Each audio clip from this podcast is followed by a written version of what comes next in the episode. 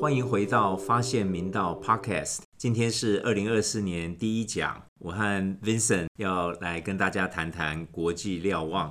Vincent 你好，校长好，各位听众大家好。二零二四开始了，然后世界的局势仍然不稳定，俄乌战争呢，呃，眼看即将满两年，对。都超过六百天了。是。这段时间以来呢，呃，这个战争拖这么久，世界上又有很多其他的事情在发生，对，包含了二零二三年是人类有史以来，甚至是地球有历史记录以来最热的一年，对，而且还有人说，二零二四年会比二零二三年还要热。所以这个极端气候，包含去年底在 COP 二十八气候会议都有很多的关注。对，那这些关注再加上战争打这么久，另外还有一个问题就是，二零二四年全世界有几十个国家要选举，嗯，大家回归关注自己国家内选举的议题，对于俄乌战争的关注度又更低了。这个发展对乌克兰来说可能不是好事。是那到底这个战争会往前怎么走？今天我们回到国际瞭望 Podcast 起心动念，我们是希望让年轻的学生能够增加国际素养，或者可以说国际关系素养，因为事情非常的复杂，嗯，你要怎么去看待这些事？慢慢的要培养自己看待每一个国际事件的自己的思考方法，好，所以今天我们就从这个角度来切入，还是先从俄乌战争谈起。那是不是请 Vincent 来跟大家谈谈目前的情况？是，就像校长讲的，就是说，呃，全世界有非常多的事情在发生。那当所谓的新闻 news 出来之后，嗯所谓 new 嘛，大家一定会先关注最新的一些消息跟呃它的一些发展。那因此可能有一些在国际上的冲突，甚至像我们呃很遗憾看到的战争，它可能持续在发展。但是我们的关注度到底是怎么样？我们从这些事件可以得到哪一些汲取的经验跟教训？嗯，呃，就像刚刚校长说的，俄乌战争已经快满两年了。嗯，但是如果我们呃把这个呃焦点转到，比方说中东，像叙利亚内战超过十年，是这个已经被呃联合国甚至很多的呃国际组织学者被评为是全世界最悲惨的国家之一了。嗯，所以但是大家对他的关注又如何呢？那毕竟俄罗斯是一个非常大的国家，那乌克兰它本身在欧洲的一个地缘政治的位置，所以我觉得我们持续去观察是会是很重要的。那刚好哈，我就在呃去年年底十二月七号有看到《远见》杂志有一篇文章，我今天以这篇文章的重点摘录来跟校长跟呃听众大家分享。他那个标题哈，其实就蛮好玩的哦。他说，俄乌战争的情势在逆转了，嗯，普丁会不会赢得最终的胜利？还是个问句。对对对对对。但是呃，就像刚刚校长讲的，战争快满两年了，然后战事很焦灼，是。然后呃，二零二四就是国际的大选年，嗯，包括像台湾、美国然后美国、俄罗斯，大家都说川普要回来了，是。然后俄罗斯，普丁看起来没有什么问题会连任，那连任之后他就一路可以当到二零三零年，是。所以这个真的也是独裁政权，他就打破俄罗斯跟苏联所有的这个历史记录，是在位最久的这个领导人、执政者，是。所以呃，俄罗斯这一个部分呢，就是在这张这篇文章里面提到说，哎、好像目前普丁越来越似乎是运筹帷幄，嗯，好像在掌控整个国内政局也好，跟整个战争的情势。嗯，那这里面哈，包括就是说，第一个，他跟国际上的一些盟国的互动，嗯，看起来是不错的，我等下会做说明。嗯，再来一个，当然是国内的一个加强的控制。对，那还有就是说，他可能要去让美国跟西方，像欧盟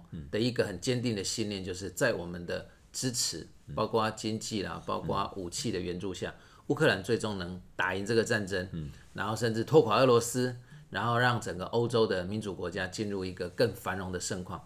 普丁现在努力的要破坏他们，是。让他们对这样的一个信念产生越来越大的一些疑问。没错，所以哈，刚刚我讲的，包括盟国，像什么呢？他现在获得伊朗的无人机，那北韩也有一些弹药的一些提供，嗯，所以进到二零二四，俄罗斯的战力会持续的增加，好、那另外，他也不断的在国际上发声，是。包括他还跟伊朗签署了声明哦，嗯，因为伊朗跟俄罗斯现在两个是一样的状况，他们算难兄难弟，都是被美国跟制裁，哎，对 都被经济制裁。对，那其实国际上的身段跟语言，嗯，我想这个也是要跟大家做分享，就是说，呃，当然我们会觉得说啊，俄罗斯是侵侵略乌克兰的这样的一个很糟糕的国家，那伊朗又被呃美国定调是这种所谓这个恶棍啊、流氓国家，但是他们自己也有他们的立场，嗯，所以他们就反制美国跟西方这种所谓的单方的经济制裁，认为说大家都是国际上的一份子，应该用外交谈判来协调。是。好，所以第一个哦，就俄罗斯它在国际上寻求这种国际支持，嗯，它还跟所谓的第三世界啦，因为过去也有所谓的南北对抗，对。好那跟南方国家不断的去强调，就是说俄乌战争是我们的战争，跟你们没有关系。那你们继续发展你们经济啊，然后跟我们可以有很多的贸易往来啊，你可以持续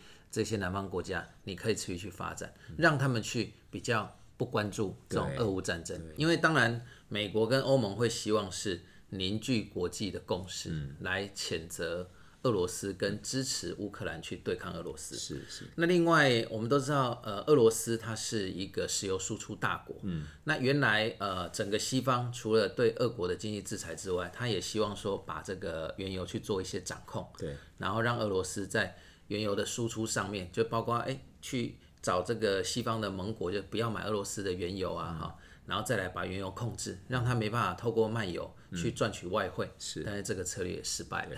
像印度，印度就大买俄罗斯的原油，是卖油卖的超赚，对，所以呃，像刚刚讲的，第一个，它会得到呃，像伊朗跟北韩的一些军事的资助，是。然后呃，普丁他继续在国内去巩固他的一个政权，对。啊，那再来就是在国际上可以跟呃，就是说不是那么跟他敌对的国家持续去做这样的一个这个联系，嗯，好，所以整体看起来好像俄罗斯在打这一场战争。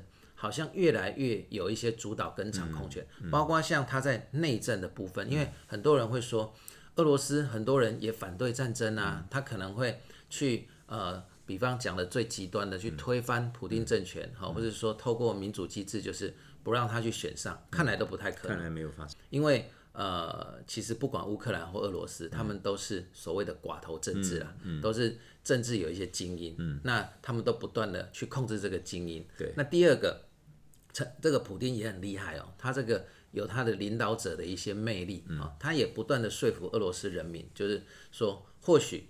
大没有人喜欢战争，可是他让俄罗斯人民慢慢的习惯这一场战争的存在。是。那而且强调这是跟西方的生存斗争，我们今天不打，对。或者打败了，是。那西方来了，我们俄罗斯就完了。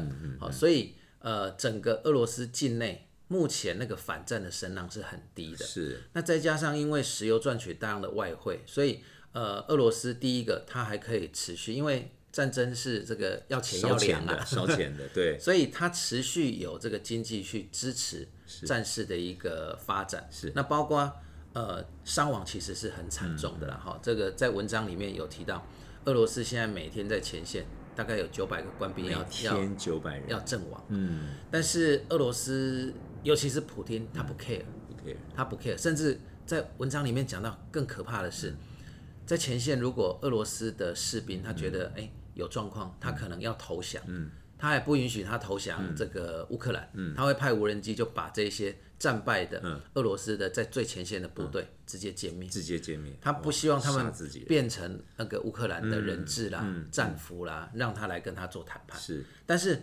他给这些伤亡家属的那些抚恤金是非常非常优渥的所以当人民拿到非常优渥的抚恤金，那个情绪可能又有一些不一样的。所以是。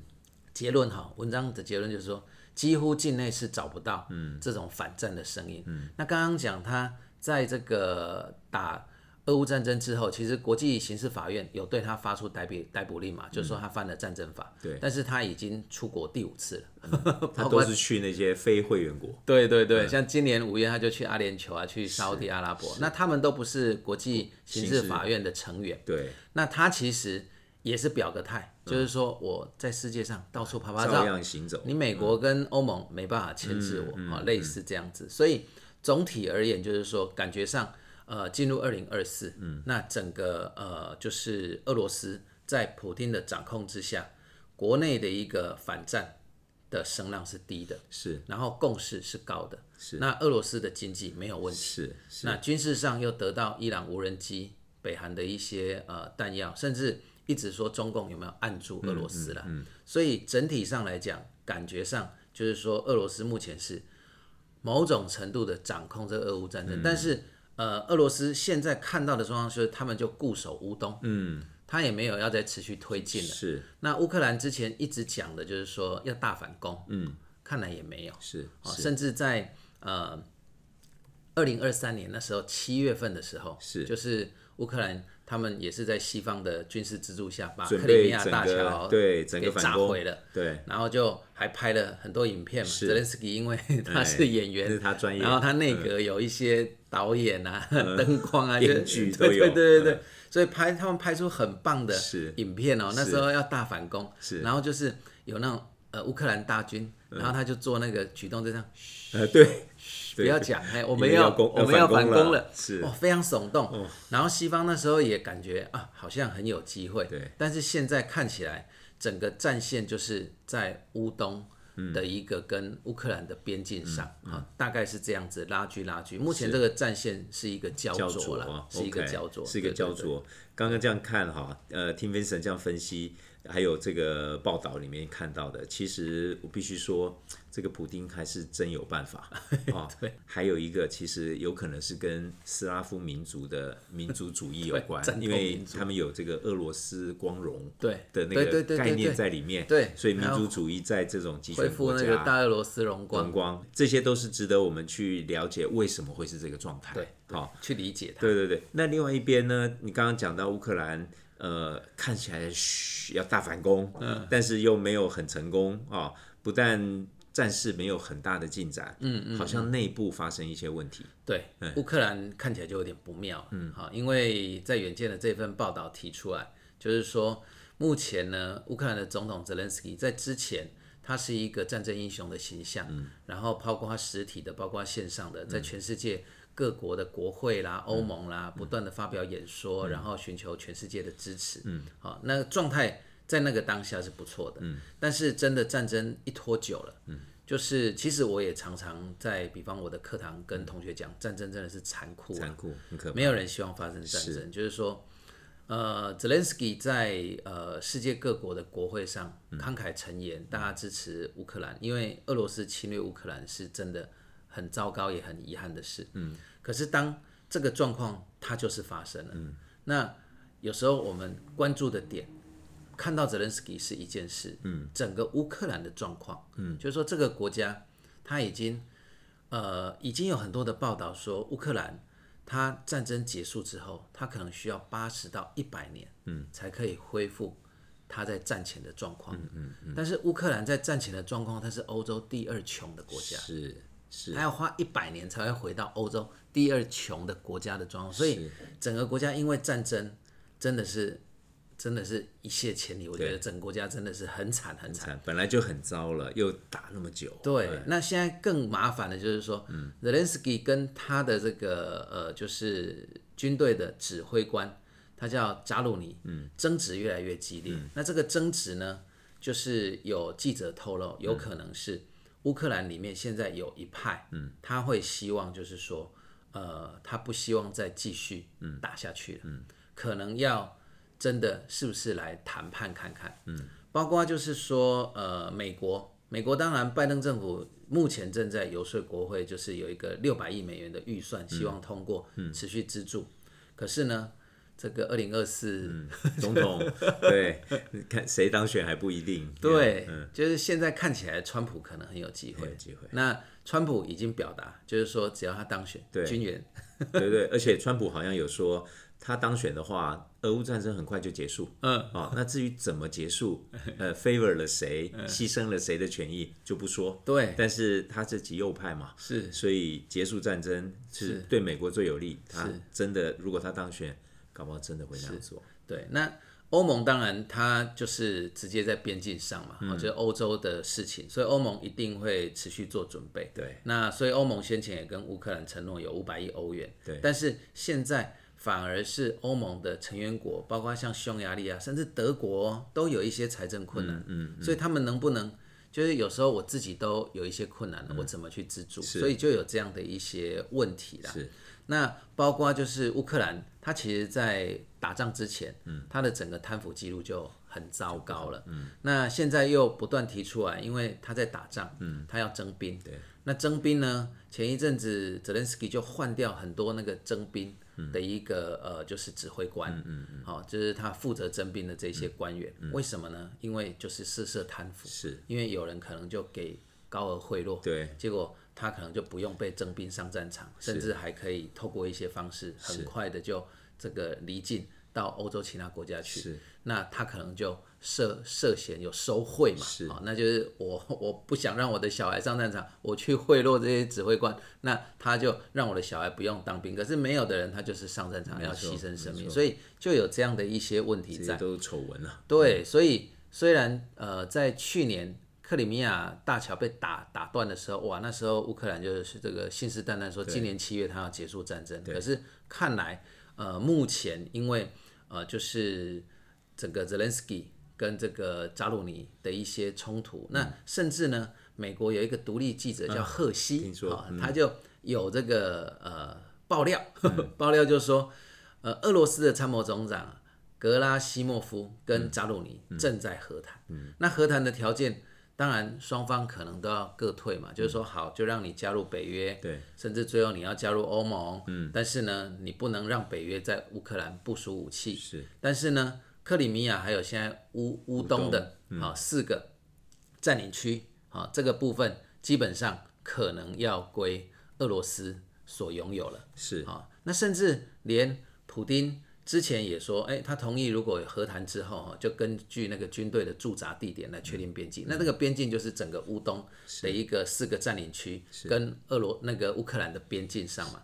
那等于对俄罗斯而言，就像刚刚像我说的，我之前在二零一四拿下了，克里米亚，克里米亚就那我现在就在 approach 下去，我就拿下乌东，哎、这样子我也 OK。对，那如果对乌克兰而言，最终我真的打不下去了，那我只好面对真的像克里米亚这样子，因为克里米亚也丢了嘛。对。那乌东跟克里米亚很像，因为他们都是俄罗斯裔的，讲俄文，对，包括他们公投都希望加入俄罗斯，他们也不认为，对。对，都很亲俄，他们也不认为他们是乌克兰。是，那所以这个和谈，这个和谈如果照赫西讲，当然拜登是不支持，嗯，啊，那泽连斯基是一个变数，嗯，甚至他说还有美国官员是一起参与这个和谈的，所以哇，这个这个这个这个这个爆料消息啊、真的还蛮劲爆的，嗯，但是最劲爆的是，他说这个一起参与秘密和谈的美国官员有表示说，泽伦斯基有被告知说，嗯，我们俄罗斯跟乌克兰可能要两个，因为一个是参谋总长，一个是武装部队总司令嘛，啊，就是他们去谈，就是说两军要解决的问题，嗯，不管有没有泽伦斯基，和谈都要往下走这。真的是个危机吧？对所因为以对总统跟这个军事指挥官之间有不同看法了。对，那包括就是呃，也有民调指出，俄罗斯目前，呃、乌克兰，乌克兰目前境内他们对于泽连斯基的一个支持，嗯，已经没有没有那么高了尤。其有贪腐啊这些事情发生，对对对然后死了多少乌克兰的军这个官兵，对不对？然后这个经济一定是受到非常大的影响，对对对又拖那么久，对这个焦灼真的是很很很悲很悲惨啦，对对乌克兰这个国家。对那普丁在俄罗斯可以守得还不错哈，那这整件事情。有时候我们其实不胜唏嘘哈，这个其实是国家的命运。对国家命前面二零一四有克里米亚，现在又是乌东。嗯嗯。那如果加入北约以后，因为有联合防卫条约，对会不会这就是两步走完结束？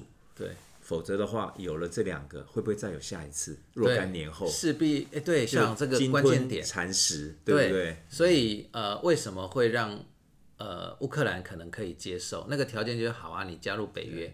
那加入北约，因为乌克兰很怕说，好啊，你二零一四拿走这个克里米亚，对，二零二二打了两年，到二零二四又把我的乌东四个占领区又拿走了，那下一个呢？那下一个是不是你真的就把乌克兰吃掉了？因为北部又有白俄罗斯，对不对？谁知道？那但是哎，你现在让你加入北约了嘛？那北约我不能打你啊，不能打，我打你就是整个跟整个北约为叫做止血。对对对对，是一个可能的方向。所以呃，像我们这样子看俄乌战争。事实上，它真的会牵动全球的变局啦。哈，就是我我找的一些资料里面，就是说，虽然是在俄乌打仗，嗯，可是它牵涉到像刚刚我们提到的北约，嗯，好，就是北大西洋公约组织 NATO 的一个后续的发展，对，甚至以前北约从来不提亚太嘛，因为北约 当初的发展它是北大西洋啊，然后要阻挡苏联，对啊，关印度太平洋什么事？对，那现在居然哇，北约会提到。就是说跨到这个太平洋这边来了，对，那包括呃，就是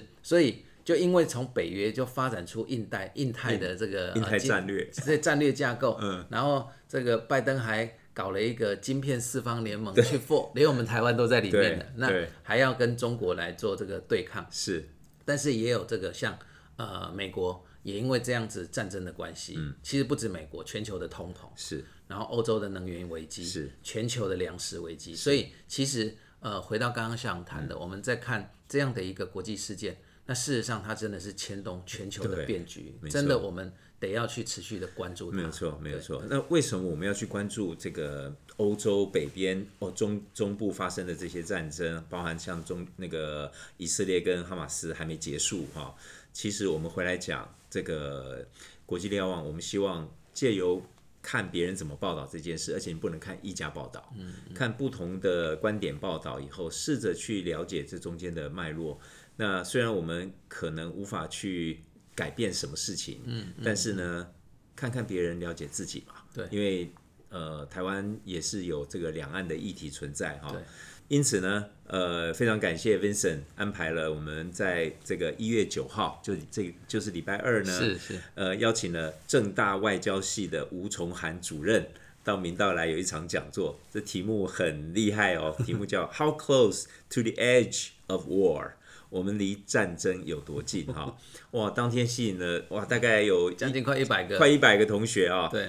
呃，来对话，而且吴主任离开的时候很称赞我们，我们很多同学看了很多书，提出来的问题相当有水准，是，而且有自己的观点哈。对，那我们来谈谈那个吴主任跟我们谈的几件事，好不好？第一个，我觉得对我来说，吴主任给我们了一个很好的思考逻辑框架。嗯嗯，因为一般就像你说，呃，你看战争打两年。嗯，你真的有多少人记得这战争从什么时候开始，然后过程是什么？嗯嗯嗯。所以其实真的很现实的是，大部分人是健忘的。对，因为我们有自己自己的事要忙，自己身边的事情要忙，同学很多课业要忙。嗯，那这些事情一个健忘，第二个都是。点状片段的讯息，对，那你放在脑袋里，你要怎么看这件事情是困难的。是，所以吴主任提出了一个战争发生的两个要件，我是请 Vincent 来跟大家讲一下。哇，对啊，我觉得呃，因为吴主任表达就是他在整个他的博士研究就是研究这个国际冲突、国际冲突、战争跟国际冲突，但是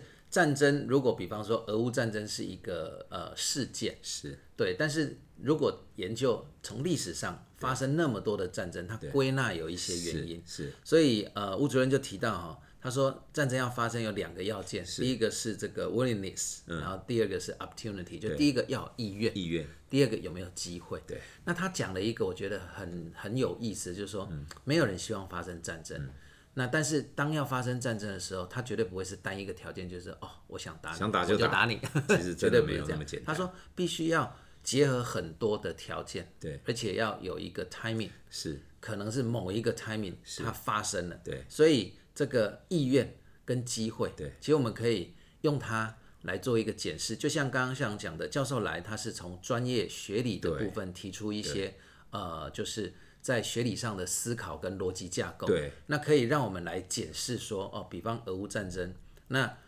那个普丁他就是那种大俄罗斯荣光，是，所以我有强烈的意愿。他说了一个好故事，对，说服他的那个俄罗斯的人民。对，所以他的意愿始终强烈，就是我要让整个俄罗斯荣光。所以乌克兰当乌克兰收回来啊，然后可能像这个呃，他过去在苏联的一些共和国，他慢慢都收回来，对哎，这样子他可能真的就可以恢复过去的大俄罗斯荣光。对，而且而且他在任那么多年了，其实他一直这个意愿很明显，很明显，很明显，但是机会也来了。对他就是一直在等待机会嘛。对所以像呃，当时俄罗那个乌克兰因为亲欧跟这个亲俄罗斯，嗯对亲美、亲美、亲俄罗斯、亲欧，就是两派的纷争，所以发动了广场革命。对，那克里米亚当时就公投嘛，哎对，他就看到了这个机会是，就出兵是。到俄克里米亚去主持这个公投，因为克里米亚都是俄罗斯裔的讲嗯俄语的，所以他们的公投是要脱离乌克兰加入俄罗斯，是所以这个就是 opportunity。是。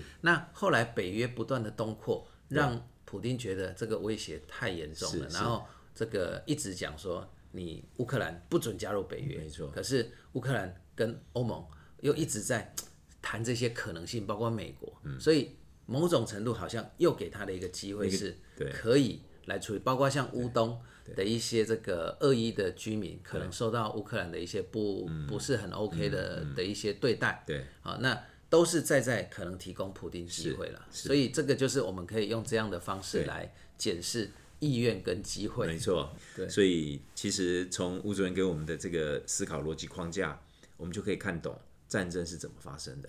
战争的对应对应就是和平嘛，应该没有人不喜欢和平，也没有人喜欢战争。对，但是和平的追求，当然最好的追求就是永久和平。对对所以吴主任给我们的一个呃，提供了一个很重要的讯息，就是康德这个应该是哲学家啊，康德提出的永久和平论啊，永久和平有三个要件，对对对来，Vincent 跟大家讲一下。对，呃，他提到这个康德的永久和平三个要件呢，就是说，如果两个国家都是民主政权，嗯，民主政就是两个民主国家。吴主任给我们的讯息，真的，我觉得哇，这个也是很有趣哦。他说，从历史的脉络上来看，只要是两个民主国家，没有发生过战争。对对啊，那因为大家的这个体制，嗯，而且还要因为国内是民主民主的一个这个票选制，大家都有各有立场，对所以没有人会轻易去启动战事。对好，因为一定执政党就有在野党嘛，那今天执政党要打仗，在野党可能就会哎有一些攻击啊，你为什么要发生这种？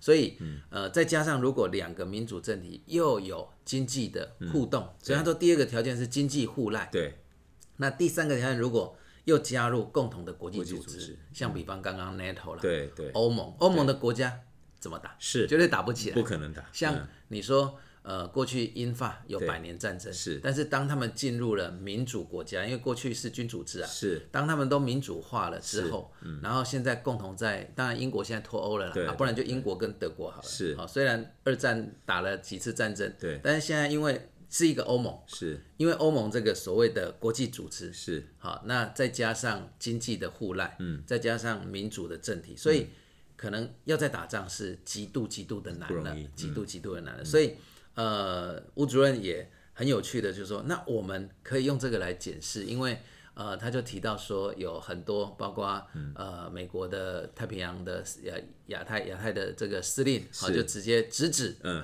二零二七2027，哎，就是就这么个明白中国要武力犯台，是是是。哇，直接把时间都讲了。嗯，好，那就来检核一下这三要件里面，就是两岸，两两岸到底有没有永久和平？以 现在的，状态，就用这三个。那像你来检查一下，们来看一看。第一个，经济互赖其实是有的。嗯嗯。台湾有相当高比例，可能三十到四十 percent 的出口，对是到对岸去的。对对哦，那那对岸当然也非常依赖像我们的富士康啊，在那边设厂是啊，所以呃，两岸的经济互赖有，嗯，啊，第一点是存在的。但是第二个民主政体呢，当然。呃，对岸也是说它是民主啦，但是我 基本上是不同的对对啊，我们不要互相批评，但是呢，其实是不太一样不一样。当然也有人说我们台湾的民主还没有那么成熟，嗯也是也可能是事实，因为永远可以在进步。是是所以两边的民主政体呢是不一样的。那基本上在台湾因为有定期选举，但是在对岸呢，基本上一个人说了算。好，所以这个的不同，对第二个条件不存在了，要件不存在，永久和平的第二个要件不存在。哈，那第三个国际组织，呃，因为现在两岸的这种关系，嗯、还有中国在世界上的地位，所以台湾很难去加入一些像样的国际组织。所以第三第三个要件几乎也没有也也很弱很弱很弱。好、那虽然我们有 WTO，但是每次也只能讲但那是做 WTO。生意，就对对对又回到经济户来。对，它没有军事啦、政治啦、外交上面的实体实体性哈。对对对所以永久和平，根据康德的这个思考架构，三个要件呢，台湾充其量只有一个。好，那好，但是吴主任告诉我们，虽然两岸看起来以现状来分析没有永久和平，嗯但是不表示我们不能争取。嗯，眼前的和平，或者是近几年内的和平。对啊对啊哦，刚刚有讲到二零二零二七年啊，我觉得吴主任讲了一个很棒哈，因为现在呃自媒体的时代，所有人都在谈论这个国际关系啊、政治，包含 Vincent 跟我，我们两个也在谈、对啊，对啊，就是说尽信书不如无书。今天如果有学生听到我们俩的这一段 podcast 哈，我也觉得同学你不要全信，嗯，因为你可以听了以后做你的分析跟产生自己的观点。对好。对对。那吴主任讲到说，你看那个那个印太司令，美军的印太司令嗯说，二零二七年，呃，他们他其实说法是说有能力攻台啦，对对对。哦，军事准备有能力攻台。呃，包含上次的是哪一个？是不是拜习会？对哦，那习近平还特别表示说，哦，二零二七年要攻台，我们没这个计，呃，我不知道有这个计划，对不对？哈，对那吴主任是说，你想想看啊，如果国家领导人哪一年要攻台，他会几年前就告诉你说，我那时候要攻，要要作战吗？对就是想也知道不会嘛。对对，所以任何人跟你讲，二零二四要怎样，二零二五要怎样，二零二七要怎样哦，对对呃，参考就好。对真正可以回头去认真看待的是吴主任给我们的这两个思考逻辑架构。第一个，战争发生的两要件，好；第二个呢，战争呃康德提出的永久和平的三要件。是是，我觉得这两件事情，我们那天将近一百个同学听到，我觉得很有收获。对对最后我们谈一下这个，我们迈入二零二四了哈。对。那我们追求和平，避免战争。回到这次吴主任讲座的主题，我们离战争有多近？对，其实他有强调就是避险啊，避险。因为我们了解的这一些，对他他有讲过一，他讲一个也很妙，他说过往有打过仗的国家，对再次打仗的机会会很高。很高，对。那他说两岸有没有打过仗？有，就是然后他说国共内战，一般就距离越近越容易吵架。对，他就讲了一个很好玩，他就说距离很远，他说马来西亚有可能打冰岛嘛，是是想不开吗？